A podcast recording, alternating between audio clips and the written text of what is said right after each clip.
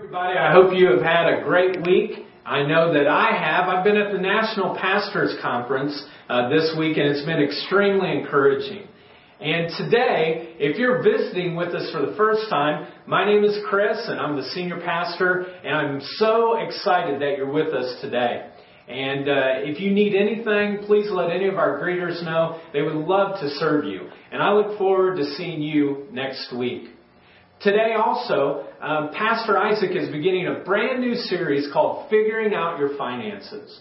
And, uh, you know, every single one of us have been affected by the economic collapse of Wall Street. My uh, wife Jennifer and I have lost about 41% of our retirement. I know that many of you have lost your jobs, lost retirement, uh, maybe even lost your home. And in the midst of all of that, we really need to know how can we avoid any more financial collapse in our life. And today, uh, Pastor Isaac will be talking about um, some principles from the Bible on how to avoid your own financial collapse. Now, in two weeks, I'm really excited about our church-wide campaign called Walk Across the Room. We want everyone to participate in it. And uh, if you've not received uh, this book yet, uh, Walk Across the Room, uh, we want to encourage you to pick it up today at the Walk Across the Room uh, table after the celebration, where you can sign up for the small group that will be participating in that and get all the materials that you need. Now, next week, I will be teaching on how to avoid the debt trap. And if you are currently in debt or you have been in debt in the past, I really want to encourage you to be here. Well, I think I hear uh, the intercom going uh, off a little bit that our flight is ready to go. And I think I'll just go up to the ticket counter and uh, say something like this. You think this would work? You dropped the bomb on me, baby. You dropped the bomb on me. You turned me on.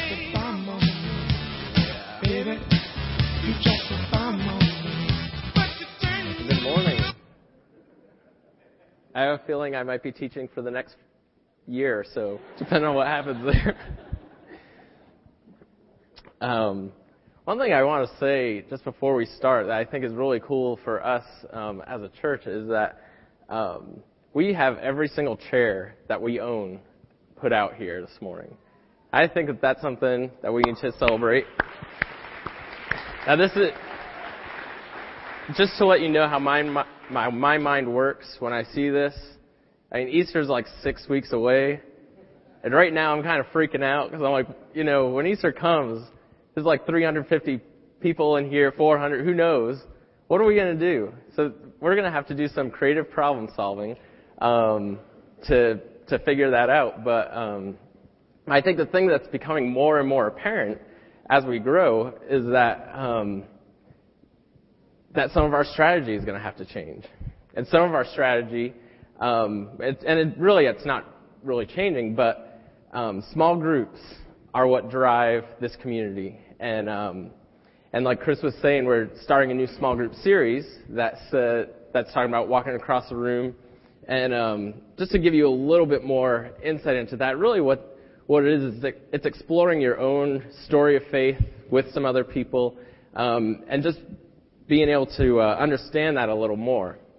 I'd like to read some things. I got some emails this week um, from people that are in small groups, just to let you know what small groups mean for people in our community. If um, if you're in one, you know the impact that it can have um, on your life. And so, one person said, "I believe."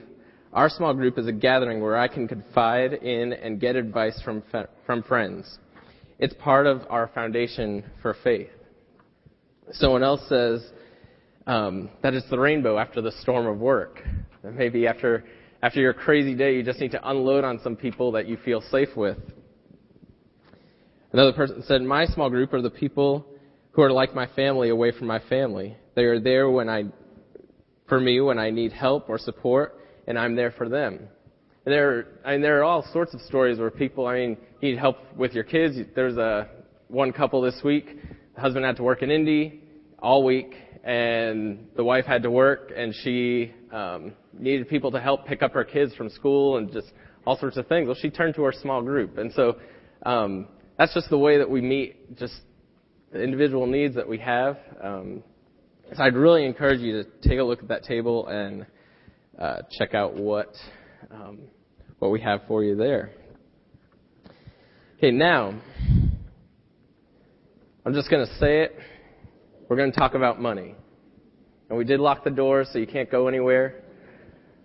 But this isn't meant to freak you out. Now, we don't really talk about money all that much at the jar. But it's not because it's not important. It's very important. The Bible talks about money a lot, in fact. But part of the reason that we don't talk about it all that much here at the jar is because for a lot of us, we're either coming back to church after being young, maybe checking out of church, or we've never gone to church, and we just have perceptions that um, that the church is about money. And some of those some of those are are founded. I mean, when I was six years old, my family went to a church, and when they would pass the offering, there were times where the offering would go by. They would bring it up to the pastor. He would look in. Not enough. Send it around again. Let's do it again. In fact, he would sing a song. I called my mom this week, and I, I was like, "What was that song that that pastor sang?" Like I was only six, and then we left that church because we couldn't afford it anymore. But um, but he, he would sing this song and he would say, keep giving to the Lord, give more than you can afford. You keep giving and you'll find out you can't outgive the Lord. It was just like this overwhelming burden of guilt. I mean, can you imagine if that's what we did every time we we take the offering? I mean, we wouldn't be having the problem that we're having approaching this Easter. I guarantee that. Um, but the the foundational thing that I want to say about money, and this is something that I'm starting to believe about money, is that um, well, sometimes I just wish it just wasn't there. Is there anybody like it's just not important? It's just like why do we even need to have that measure anything? I mean, we all have skills. We all have um, things that we do, and we and we work. We have time, and so we put our skills to work over a period of time, and someone agrees to pay us for that. Or I agree to pay someone. Like, my brakes are about to fall off my car, so I'm going to have to call somebody this week and say, okay, I'm to, I want to pay you for your time and your energy, and this is how much I think it's worth, and they'll do that. Maybe it'll happen the other way. Maybe they'll tell me how much they think it's worth. Um, yeah, see, I'm still young. I'm still learning how this thing works. But um, but yeah, we money is simply a measure of time and energy. But the problem that happens is when we start to think that money is the measure of who we are. That money is what determines our significance. Either we make a lot of it and we think that that makes us important, or we don't make a lot of it and we think that that makes us less than anything else. The good thing, the good news is that that's just not true. That our, our worth does not come from how much money we make. Now there's, there would be a temptation that I would have since I have to talk to you about money, um, to kind of say it like I have it all figured out. That is the furthest thing from the truth. I mean, the first time that Chris asked me to fill in for him, he was in the middle of a parenting series. He's like, Isaac, fill in. I'm like, what? What am I going to do? so this time, he throws me another curveball. He's like, start the start the money series, and I'm like, I mean, I'm forty thousand dollars in college debt. I mean, I mean, what what am I possibly going to say? The good thing is that um, I believe that every day is a new day, and that what we start now and what I start today, or what I started maybe three months ago when I started really taking this thing seriously, um, that there are principles there um, that I'm learning, that you can learn, and I'm just going to say it, we're learning together, and I'm probably learning um, most of all. I could throw a lot of stats at you this morning, but I'm, I really don't want to do that. And I could tell you that the average household is in credit card debt um, valued at $9,840. I don't just want to throw that statistic to, at you and make you feel guilty. Or I could tell you that the average household receives 5.3 billion offers for new credit cards. Yeah, that's a little exaggerated. Or that the average interest rate for a credit card is 19%. And that freshmen entering college, a quarter of all freshmen have a credit card. And after four years, three quarters of all students have a credit card.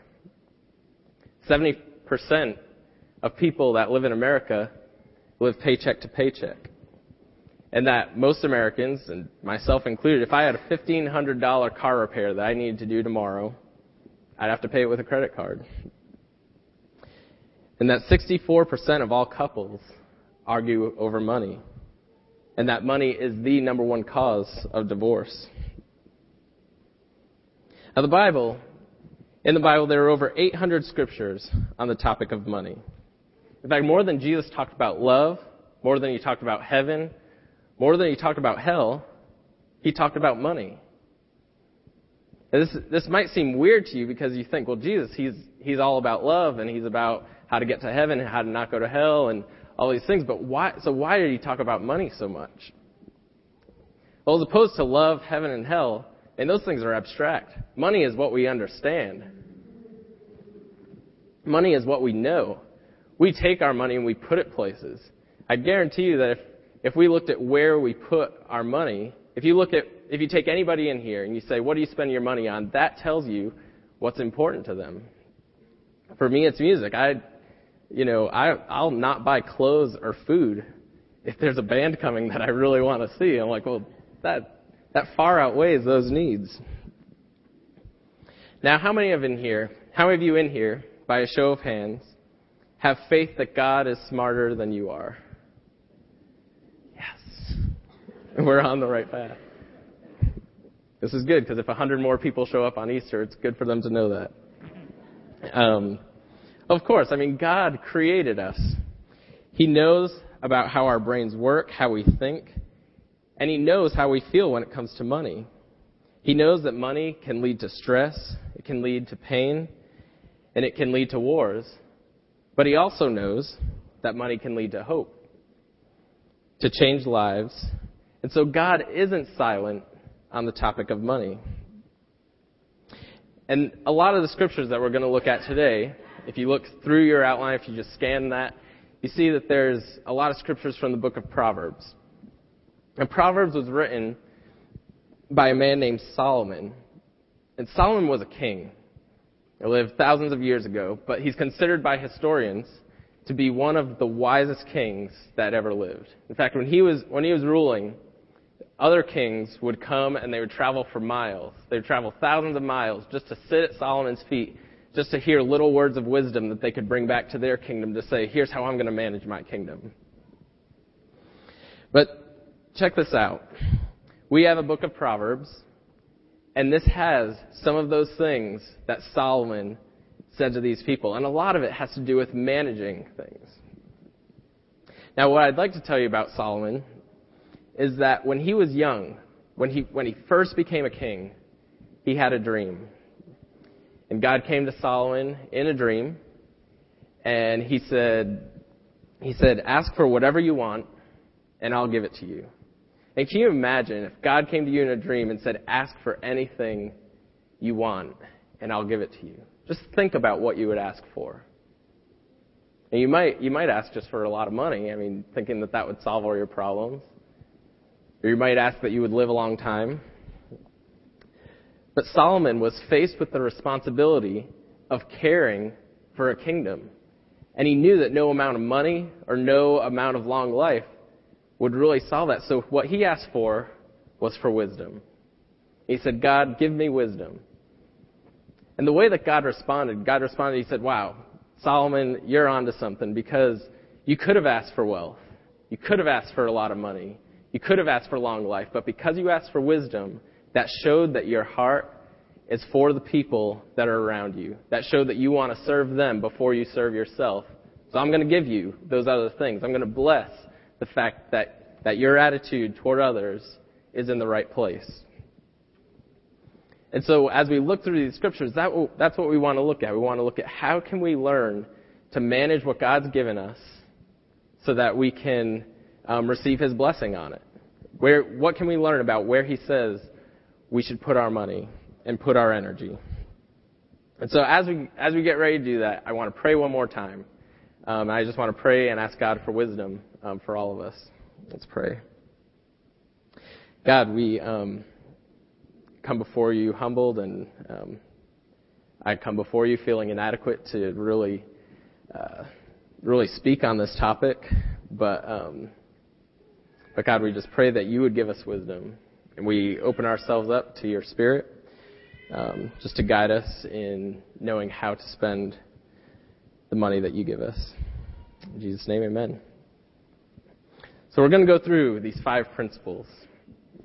And we're going to go through them understanding that God gives us everything that we have. I think that that's foundational for us to make any headway in understanding this. That our time doesn't belong to us the who who we are, the skills that we have, God gave those to us. And so any money that we make from that really is God's. And God just entrusts us with a, with a certain amount of money, and then He says, okay, manage it. And if you do well with it, you'll, you'll get more. If you're foolish with it, then you'll always be needing more. So let's look at this first principle. The first principle for financial stability is to keep good records. This is the principle of accounting. This first scripture in Proverbs says that riches can disappear fast, so watch your business interests closely. Let's read the second part together. It says, Know the state of your flocks and herds. Know the state of your flocks and herds. Now, in this time, the people there, they were mostly shepherds. And so he's saying, you know, know, know where your sheep are. Know how many you have because um, they're they're just going to walk away if, if you're not paying attention to them. So know what you have. Know where your money is going. Be conscious and be aware. And do you ever find yourself saying, "I just don't know where my money goes"? And people say that money talks. I don't think it talks. I think it sneaks away quietly. It doesn't tell you where it's going. It just up and leaves. The second scripture says, "Get the facts at any price." You want to you want to ask yourself, how am I doing financially? This is important to know. And like I said before, I I'm guilty of this. I've I've spent most of my life, you know, mom and dad took care of me. That's that's hey, I need a CD. Okay, here it is. I don't know how how I got that or everything that went into it, but um, that's how that's how I got it. Even you know the past few years, just kind of saying, well, I'll just spend money and worry about it later. Um, so, to kind of correct this, um, over the past few months, I uh, I sat down in December, and I decided I really, you know, have to have to get a handle on my finances. I have to know what I have, and um, and so I got this. This is it's a red binder. Can we all say, ooh? Thank you. I'm proud of this. Now, I can't take credit for this. This is, this is an idea that, um, that my, my girlfriend Katie had, and one day we were talking about money, and she was like, oh, well, I keep track of everything. I was like, how do you do that? I just have a pile of receipts and then I throw them in the garbage. And she was like, well, I, I keep binders. I was like, are you, are you serious? Who, who does that? That's, and that's, that's what we call OCD. I mean, that's just, I mean, and in my defense, why should I keep a receipt? And they're overwhelming. I bought milk at Marsh. Look at all the documentation I need to prove that I bought milk at Marsh. I mean, this is ridiculous. And so no, no wonder I've gotten overwhelmed. I've been like, well, I just bought milk. Do I ever have to prove this? Is anybody ever going to say, like, I don't, I don't even think you bought milk last week, and I can be like, well, no, it's right here. I filed it under M. So, but then I learned a lesson, um, and it thankfully wasn't my lesson, but um, but Katie's car, she was driving to work, and it died. and she got it towed, and they said that the the timing chain or some other mechanical kind of belt or whatever um, fell off, ruined the engine. So the engine's toast. No more engine. So it's going to cost thousands of dollars to fix. It was under warranty for, for 10 or 12 more days. But the warranty was only valid if you could prove that you gave it regular oil changes. now, if that were me, I would, I'd be toast.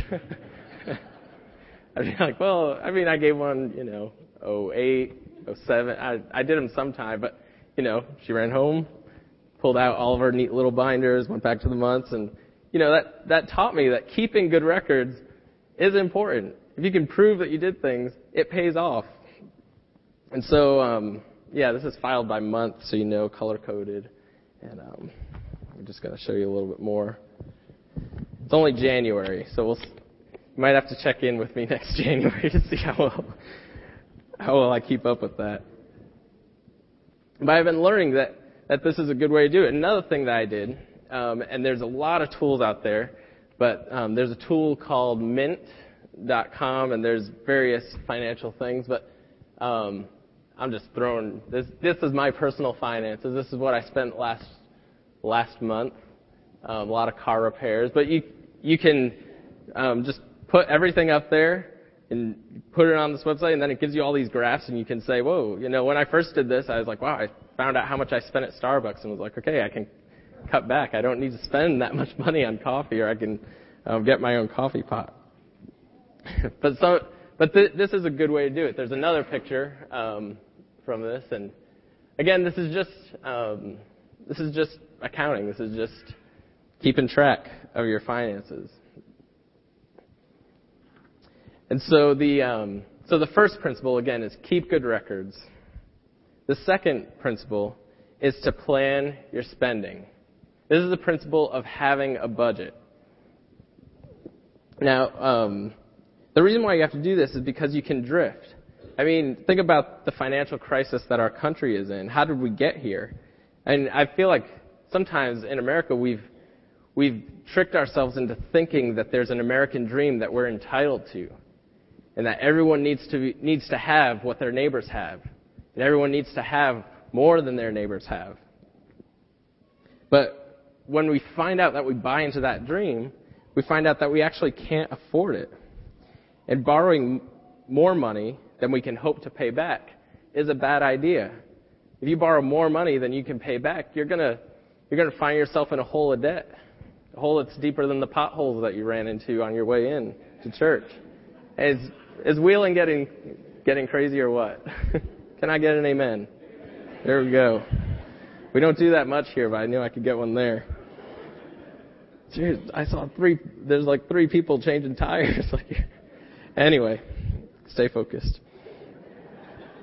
So in Proverbs, um, the Bible says, plan carefully and you will have plenty. If you act too quickly, you will never have enough. Financial freedom is not based on how much you earn. It's based on how much you have. If you don't know how to live on less now, do you really think that you're going to know how to manage and live on less than you make when you make more? This is, I mean, this is another lesson. I mean, this is almost embarrassing that I'm sharing all of this stuff with you guys, but um, I needed a car a few years ago. My car died, and um, and I had a friend. He called me. He was like, "Hey, dude, I'm moving to Ireland, so I've got this Pontiac Vibe. I'll just sell it to you. Just turn over the payments." My mind automatically said, "Whoa, such a good deal. He's just going to turn over the payments. I'm not like getting a markup on this. This is just like this is just the best deal for me that I could ever find on this car. And so I bought it. I got out a loan. Actually, Chris signed, co-signed on that loan. Better make those payments. Um, anyway, so yeah, but I just did that. Now after after buying the car, after having it for a little while, I sat down and I started calculating how much the loan is going to cost me over the life of the loan if I make the minimum payments. And I was like, okay, $11,000 for a car. After I make payments, possibly, um, you know, different repairs. If anything goes on, I can end up spending well over 16000 or $17,000 for this car. I was like, the reality is I can't afford, I can't afford that much of a car. Um, I need to do something different. So then I acted quickly again. I was like, I'm going to buy a cheaper car. So I found a car for like $2,000 out in New Jersey, and I went out and bought it. And I was like, oh, I'll just buy that, and then I'll go sell this one. I still have the vibe. and if you want to buy it, please. Prove to me that you can afford it first. or if you know, the yeah. But we live in a society where we're, where we're taught to do that. We're, we're taught to think, you know, sale means good deal, means you'll never get this deal again, so just go buy it. Don't think about what the impl- implications are. And, I mean, advertising is meant to do this. It's meant to cause you to buy based on feeling and not logic. And, um, you know, after this year, I, or after I sell the vibe, I really hope that from now on, I'll actually sit down and calculate what something's going to cost me before just going out and making an impulsive decision. let's let's read this next phrase. Me, if you if it makes you feel better, you can read it to me. Okay, we're going to read this out loud together. Stupid people spend their money as fast as they get it. Ouch. You know, sometimes you just don't know how brutal the Bible's going to get.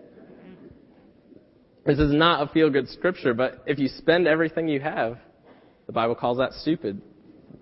And so there's, there's wisdom in planning your spending and having a budget. So the third principle is save for the future save for the future. One of the things I love about Proverbs is, is sometimes um, Solomon just goes off and um, just picks out the most random things to focus your attention on, but just draws great wisdom out of it. The scripture says, Ants are creatures of little strength, yet they store up their food in the summer. What's he saying there? He's just saying, you know, if, if you look at the ants, well, they're, and they're smarter than I am, basically. They're they're thinking ahead. They're saying, hey, everything's good now, but I don't have to spend everything now because a winter is coming, and so I'm to I'm to hold some back. I'm not I'm not to consume everything that I have. Now, sometimes you have a question of how much should I save? There's a principle that, that I'm going to talk about now, and you can get a lot more information on it if you decide to attend the Freed Up for Financial Living course. Um, but it's the principle of 10, 10, 80. And the first, the first 10 stands for something that we're going to get later, but the, the second 10 stands for saving. You save 10% of everything that you get. Everything that comes in, put 10% in the bank. Proverbs says this Many money that comes easily disappears quickly, but money that is gathered little by little will grow. Money that disappears quickly, or money Check my notes. Okay, look at this verse. First, money that comes easily disappears quickly. The Bible basically is saying, don't get involved in quick rich scheme. Get quick rich schemes. Many times in Proverbs, it tells us not to do this, not to just jump on something that promises income right away, but to think and to have it built into who you are, that everything that comes in, you put a little bit away. Don't spend it all at once. Because if you do that, it's just, if you don't do that, it's just a sure sign for disaster. That when some emergency comes up, you're not going to have the money to deal with it. And so you need regular, consistent savings. You need to set goals. You need to have some spending goals, some saving goals, and some giving goals. And so, I mean, we really have to think about this because um, in the day that we live in, um, you know, we're we're in a recession, and that's no secret anymore. And so we we have to be thinking about not only like what are we going to do to get out of it, but what are we going to do once we're out of it to make sure that it doesn't happen again, that it doesn't affect us um, as much as much as it did possibly this time. Be careful of easy money. Put in hard work and set some savings goals. The fourth principle is return a portion to God. And this is the principle that we find in, in Scripture, and it's called a tithe. That's what, um, when we do our little spiel about the Connect card, um, and then we do the offering, we say this is for those people who are part of our community who are learning to give. Know, the, the tithe is really um, a concept that means when you belong to a community, when you belong to a, a community of faith, that you're willing to invest in that community because of what they're doing. I'm absolutely convinced of this that the reason why we have churches like the jar is not for the church's sake. It has to be for the sake of our community, for the sake of those living around us, and for the sake of those living within the community. That, um, in a real way, if if the jar just all of a sudden wasn't here tomorrow, it like that should be noticed. Because, and the reason why is because because we we do good we do good things. We we take money in and we do wise things with it to impact um, to impact our society. And I can't tell you how proud I am of you guys. Every time we do a bag hunger once a month, um, we're we're donating tons of food to the Salvation Army. I mean, we we ask we give multiple opportunities for you guys to give, and we always meet our goals. We we always say, you know what? There's this this thing going on. There was a fire here. There's this happened. This is what we need, and you guys respond. I think that's something that that we can celebrate. Um, but what is a tithe? A tithe, traditionally, is 10% of, of someone's income. So if you make $10, $1 goes to God. And like I said before, with the 10 10 80 plan, with that you make $10, $1 goes to God, $1 goes in savings, and you live off of the other $8. But what, what is the real principle behind a tithe? Like I said before, where someone puts their money often is where you can see what they make important to them. In fact, it's really a statement of faith. When you put your, your faith in God and when you're willing to trust Him with your finances, when you're willing to put Him first in your budget, you're saying that you trust Him. You're trusting Him with your past. It's a statement of gratitude. It's saying, whenever I tithe, you're saying, God, I realize all of this came from you.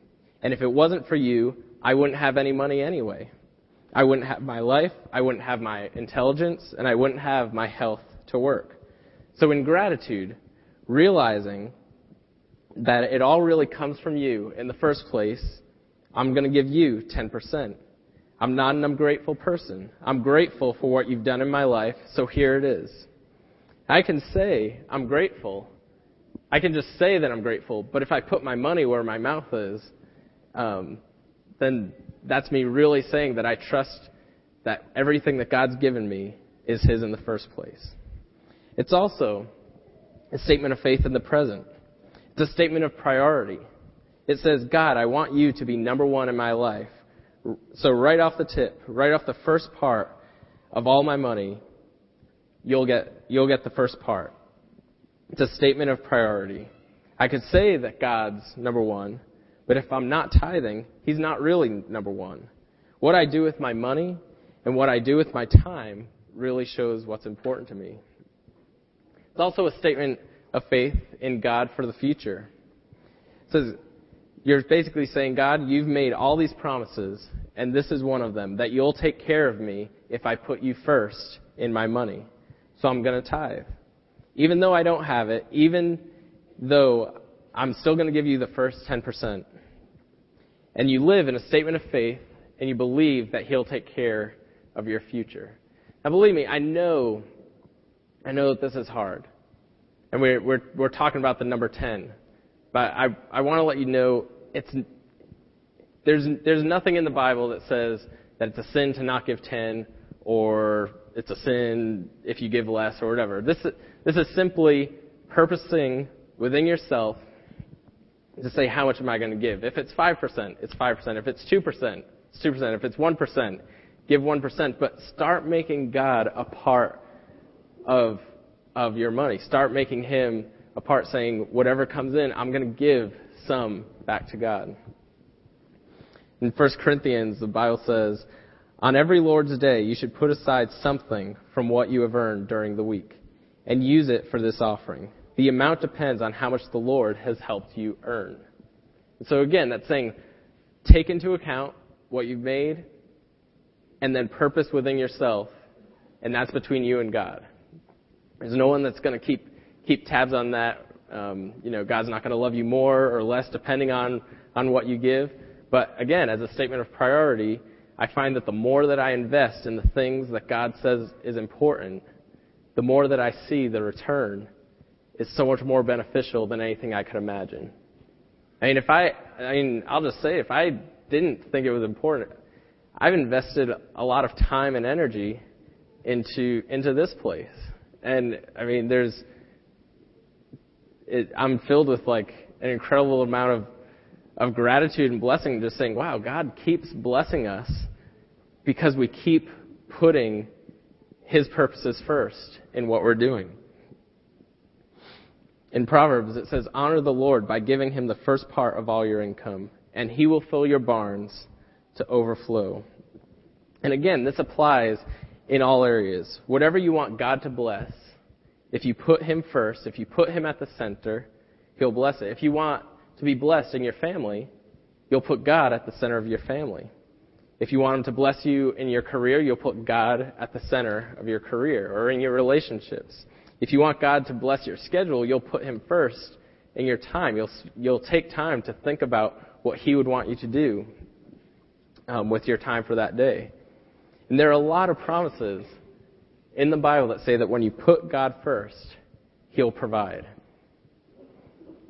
And I've seen this over and over, not just with some of the people here, but um, but just not only providing financially, but just providing peace, providing security, providing just a sense that, that God is ultimately in control and I can trust Him.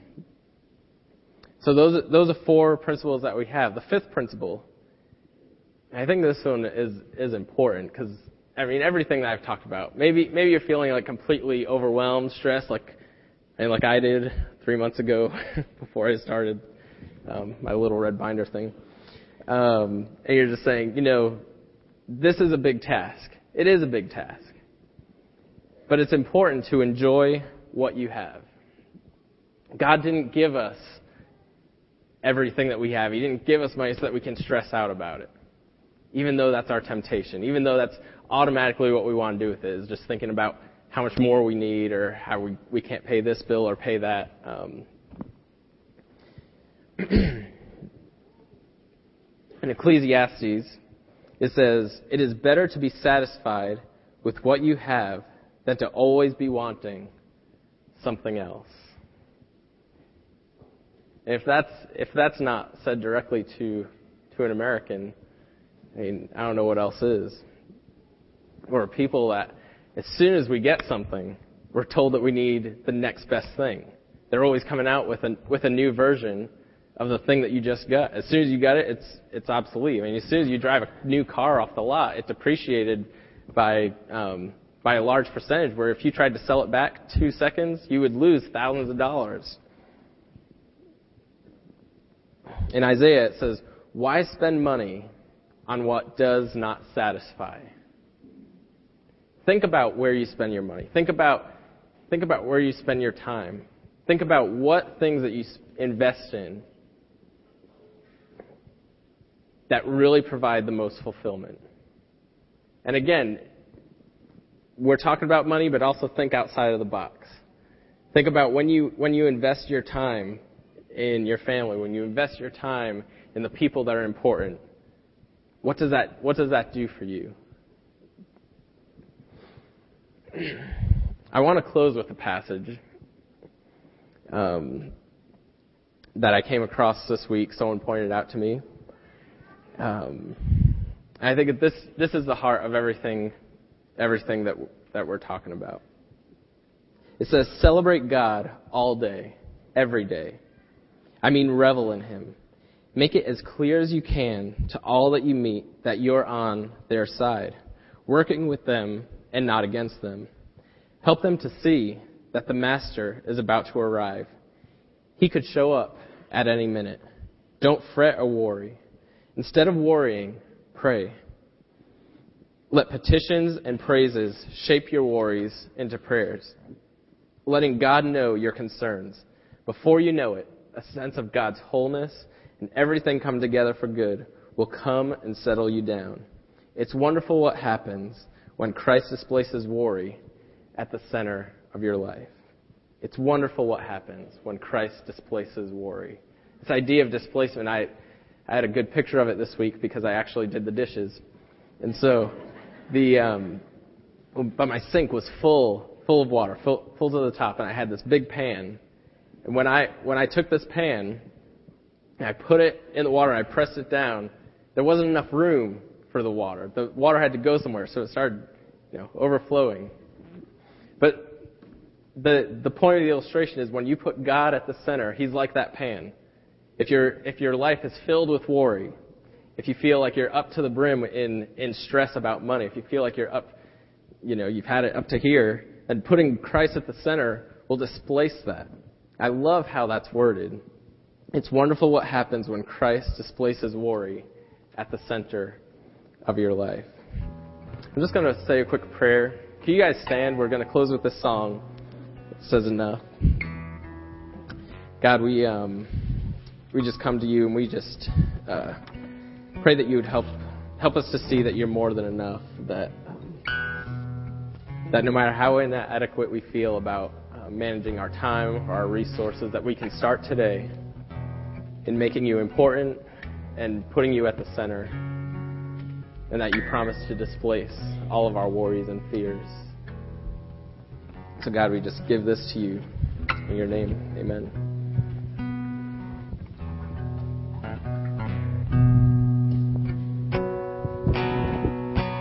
All of you is more